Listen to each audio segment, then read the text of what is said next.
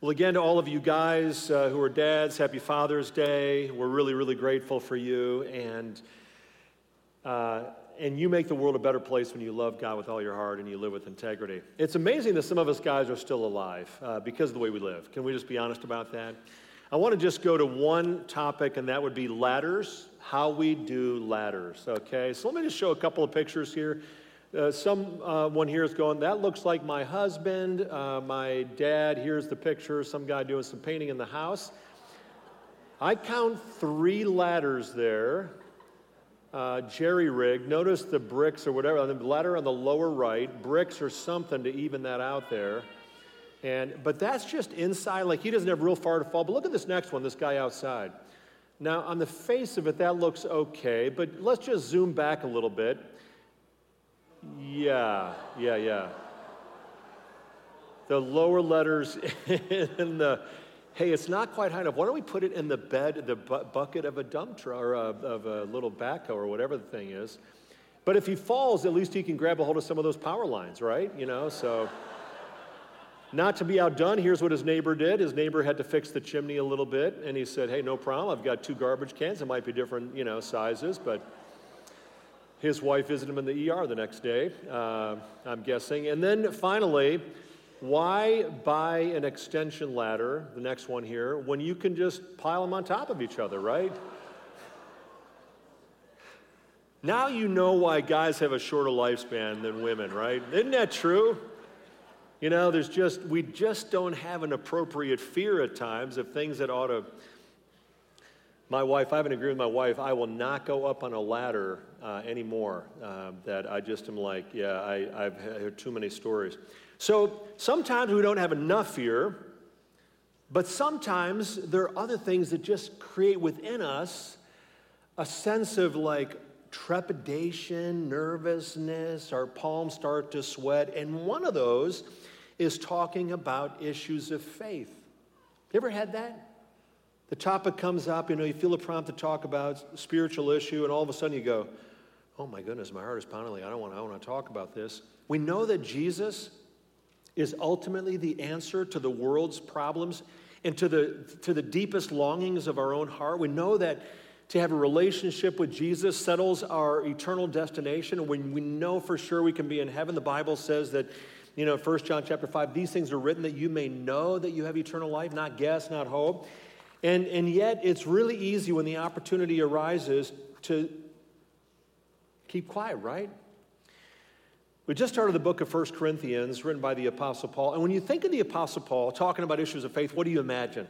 A lot of people would go, Oh, that guy was like a beast, you know, he was unafraid. He just, you know, he spoke so boldly about spiritual things and stuff like that. When the reality is, what we're going to see is that Paul dealt with some issues of fear and trepidation, like he wasn't this giant of confidence that maybe we think he was. So let's take a look, 1 Corinthians chapter 2. And uh, you can look at the Bible, Bible app, but would love to have you look at this passage with me. And while you're turning there, to all of our friends at Olmsted Falls, Lorain Correctional, enjoy your donuts. We love you, and um, we look forward to seeing you again. And those of you engaging online, uh, we can't wait for the day we get to greet you here in person, but we're glad to have you uh, part, of, part of the family today. We said last week that 1 Corinthians was written to a group of Jesus followers in the cosmopolitan port city of, of uh, Corinth um, in Greece. And he wrote this letter, you'll see, from Ephesus, just 300 miles to the east, modern day Turkey. He's writing it to his friends in Corinth. And, and he, here's what Paul says he reveals some of the emotional turmoil going on inside. And listen to the, for three words that Paul uses to talk about some of the angst he had talking about faith. Here's what he says, beginning with verse 1. And so it was with me, brothers and sisters, when I came to you, I did not come with eloquence or human wisdom as I proclaim to you the testimony about God. For I resolved to know nothing while I was with you except Jesus Christ and Him crucified. I came to you in weakness, with great fear and trembling. Anybody relate to that? My message and my preaching were not with the wise and persuasive words, but with the demonstration of the Spirit's power, so that your faith might not rest on human wisdom, but on God's power. What three words does Paul use? He says, Man, there's weakness, fear, trembling, not what maybe you imagine about the legendary Apostle Paul, right? But these are his own words. And I guess I find that encouraging because you think about this, you know, you're, let's say you're with a group of friends, you're at some kind of barbecue, you're doing a fire pit, you know, in the neighborhood, and someone goes, Hey, you're sort of religious, like, what do you believe? And all of a sudden you're like, Okay, here we go, right? And you're not sure. Maybe you're at work and a colleague says, Oh my goodness, my cousin was just diagnosed with terminal cancer, and wow, it doesn't look good, it's stage whatever, and you know, it, it's total shock and it's been devastating. And I, death is just so scary. I just got to hope that, you know, my cousin, he's ready. And it's sort of this open door that you're like, wow, that, that's like an invitation for me to say, you know, your, your cousin can be sure that no matter how short or how long my life, that I, you can know and I can know, your cousin can know, that, that heaven awaits and that, and that Jesus will be with you every step of this journey. You'll never be alone. That's true for all of you. You might be going like, that's me right now. And, and you're listening though, and, and someone asks you something, and you're like, wow, I've just been given this open door. What do I do? Now, Paul sets an example here for us. And this is what I want. I think it's really encouraging. The model he gives us, some principles to remember as the topic of faith comes up either at a barbecue later today for Father's Day, or when you're out bowling, or a neighbor, or a colleague talks to you, and you're like, well, how do we talk about this? And here's what, here's what Paul does. Number one, keep the focus on the amazing grace of Jesus. Here's what he says right at the start in verse 2. He says, I resolved to know nothing while I was with you except who? Jesus Christ, right? And Him crucified. That, that was his focus. So we talked about in chapter one last week. It's all about Jesus, right? It's not a set of rules like, oh, if you're a Christian, you got to stop doing this or stop doing that or you got to start doing that or, you know, whatever. It's not what political party you belong to. It's, it's not having a perfect handle on the right doctrine. It just comes back to the fact that you go, it's about what Jesus has done for me and what he's done for you, that he loved you so much and he loved me so much that he came into our broken world. And after living a perfect life, he, he died as an innocent man for, for me and for you in order to be the sacrifice for our sins. I mean, that's, that's it. It's, he says it's Jesus Christ and, and him crucified. That Jesus has earned the central place in, in all of our lives by what he's done. So point to Jesus.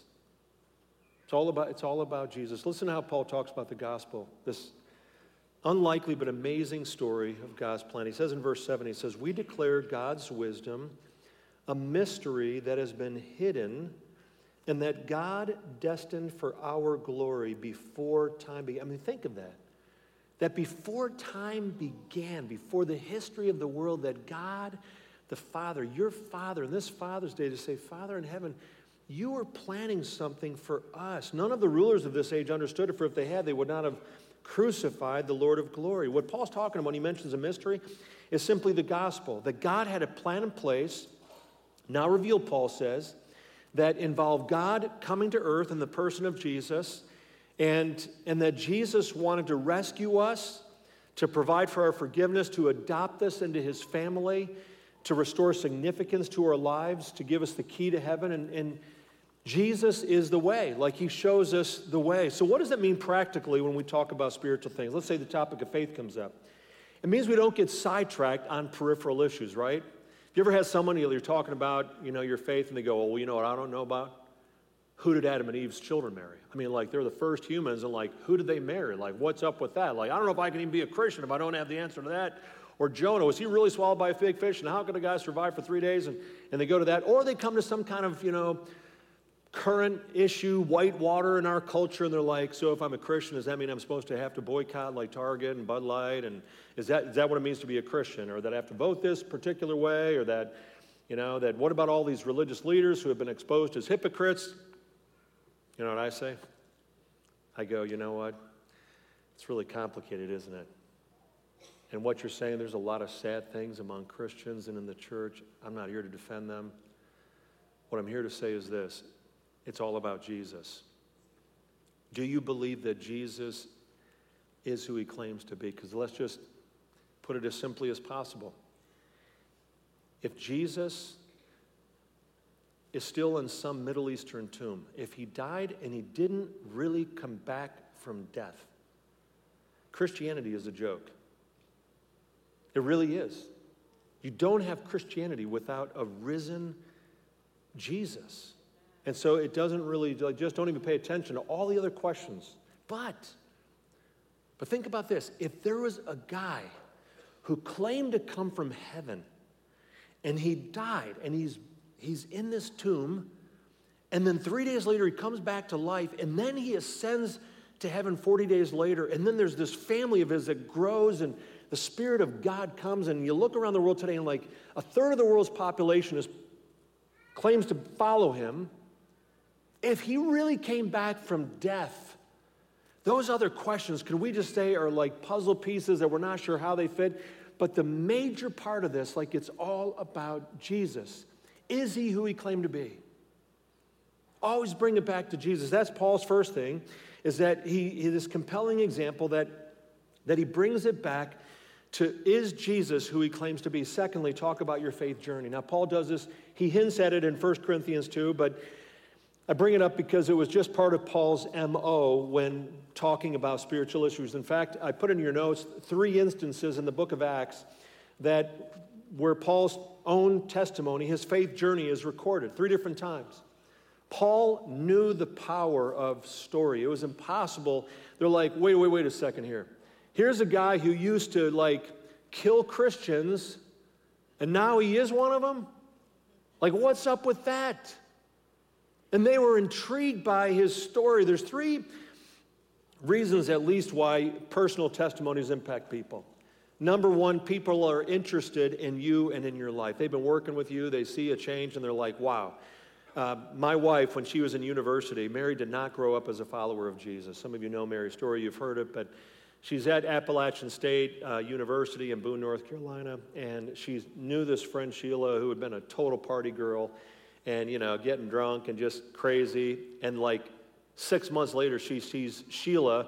It's part of a Bible study. She's just like changed. And Mary's like, wow, what happened to Sheila? There's something about Sheila's life. And so when Sheila invited Mary to come to be a part of a Bible study to see what Jesus says, Mary's like, yeah, I'm interested. And that was the beginning of the journey from Mary.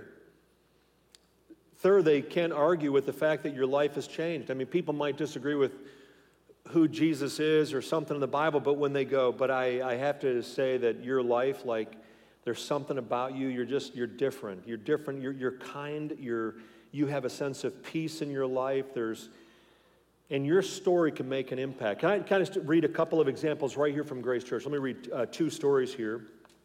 Parents, this first one is for you the impact of just having love in your home. Listen, listen to this one. This person from Grace Church says, When I was back in seventh grade, they're now like a young adult. When I was in seventh grade, I started questioning my life and that there had to be more than what I knew. I tried filling the void that was in my heart, but instead my heart became blocked by more pain. Seventh graders, this, this is what life is like often for seventh graders, right? It seemed like everything I tried to fix, I only made it worse. My best friend's mom was a follower of God.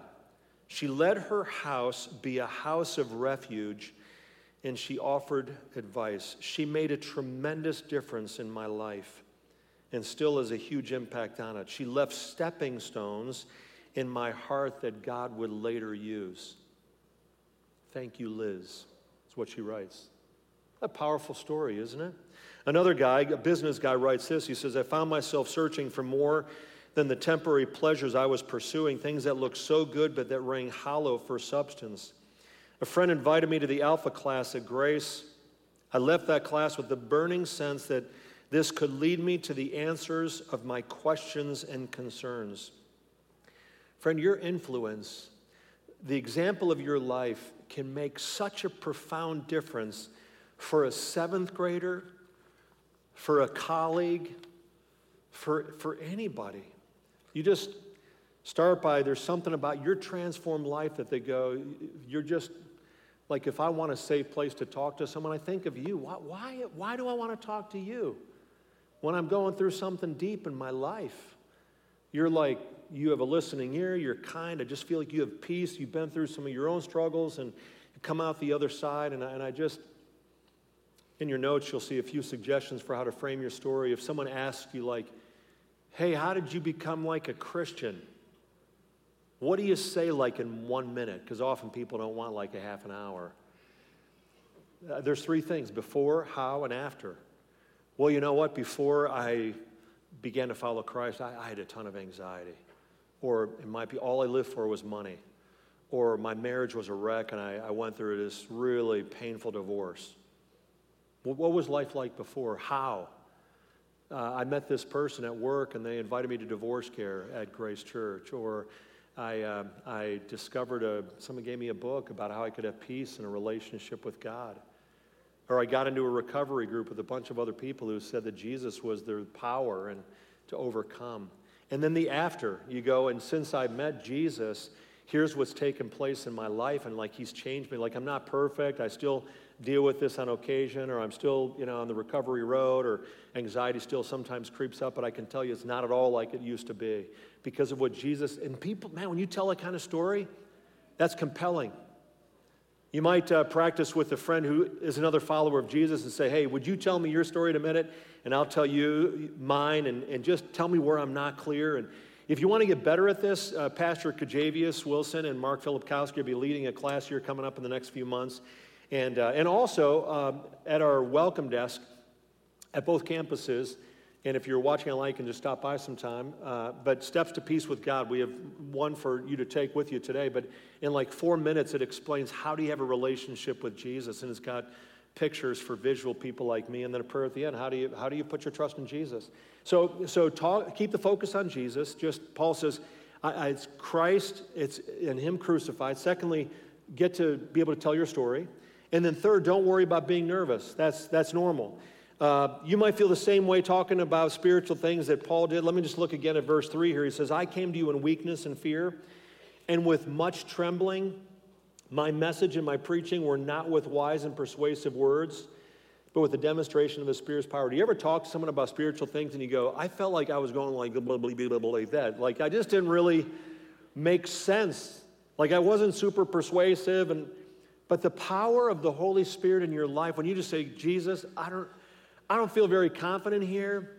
But Paul says that's when God can just, like, He can help you, nervous or not.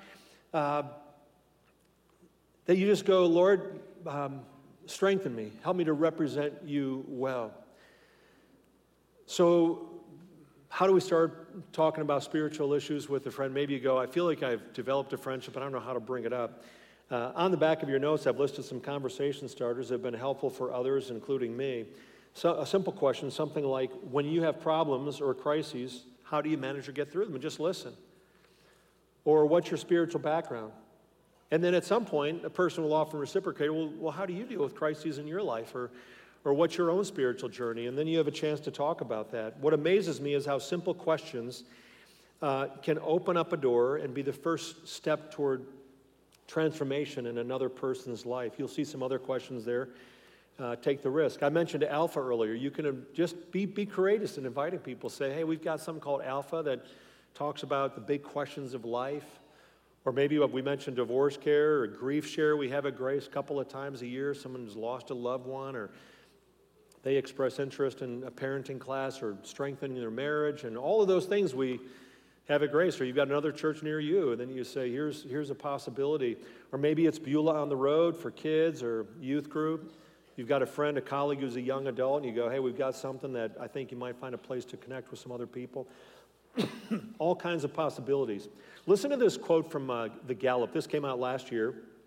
And here's what it says. I thought this was really interesting because sometimes we have this sense of, you know what, this person, there's no way they're going to change. They've been like this for the last 35 years. And listen to what it says Finding faith later in life that didn't exist before, did not exist before, is possible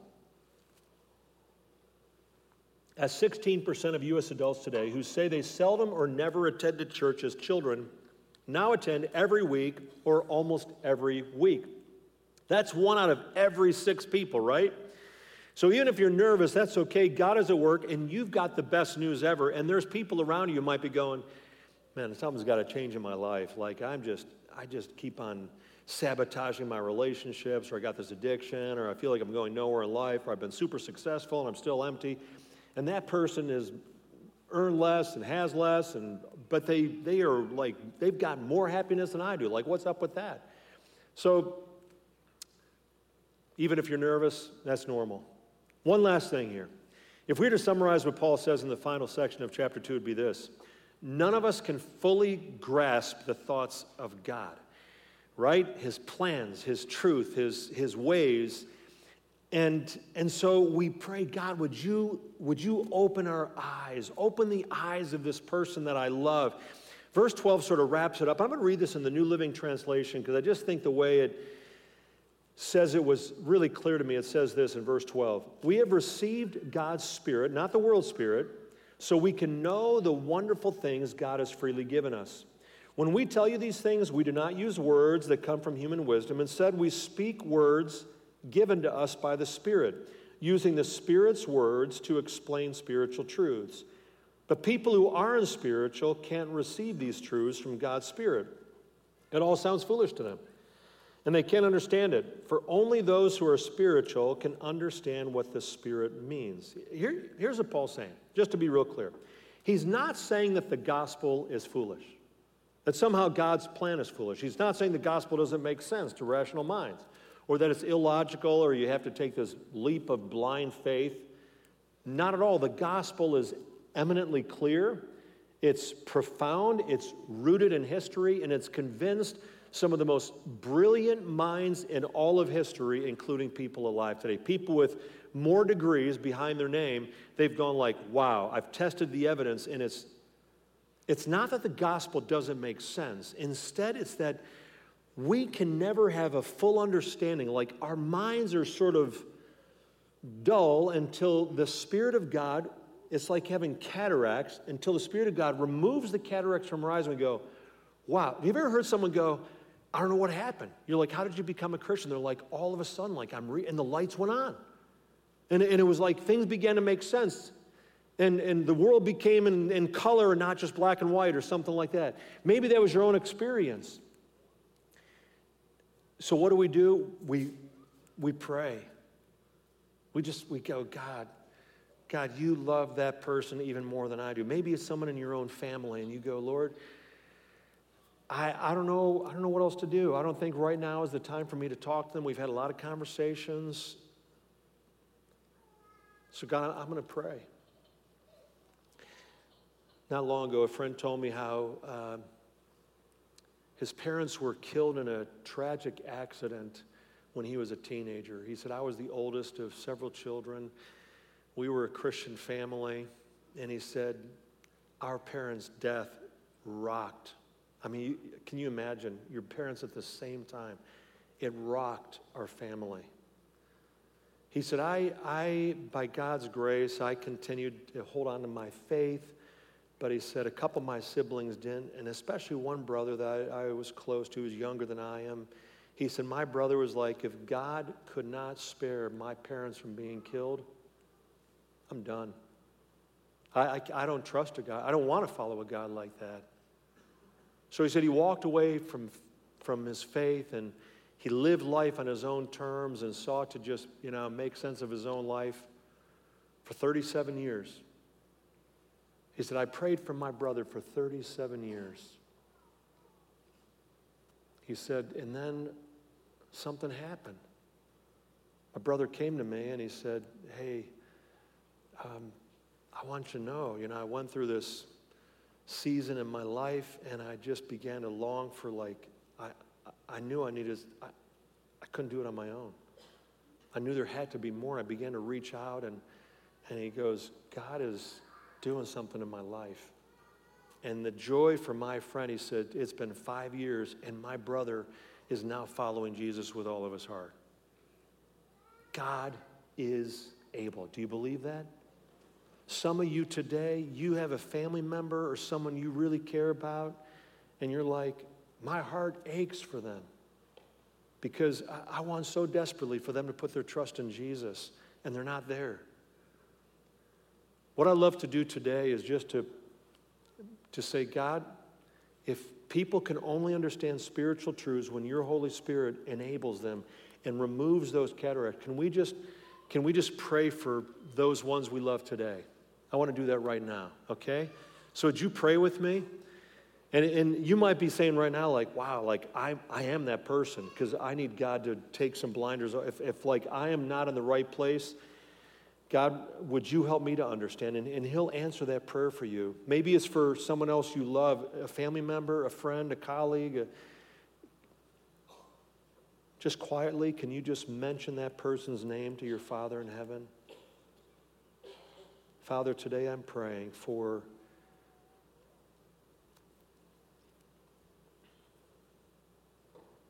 Father, you, you know all of these names we've mentioned. You love these ones even more than we do. And so we pray, Lord, that you would remove any scales from their eyes, anything that's holding them back, Lord. Lord, maybe it's going to be some kind of crisis that they go through. Maybe it's a big question mark. Maybe it's this sense of dissatisfaction in their soul. But Lord, we pray that you would bring them to a place of understanding. And God, we just say, here we are. Help us to represent you well, to reflect your heart, to love the people around us, that when they interact with us, they'd say, I, I want what you have. So, Lord Jesus, we invite you by your Holy Spirit, shape us, fill us with your love, your peace, your joy, your all of your character that other people will encounter you through us. We pray for your name because you deserve it. And we prayed for the sake of the people around us that they'll know you and understand why they were made. In your name we pray. Amen.